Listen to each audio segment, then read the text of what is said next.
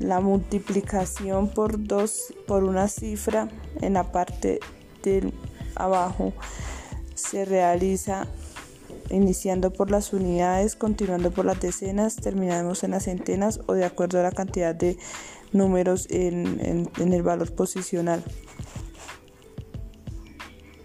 Si hay dos cifras en la parte de abajo, siempre se debe correr un espacio hacia la izquierda y luego realizar la suma. Digamos que sea así.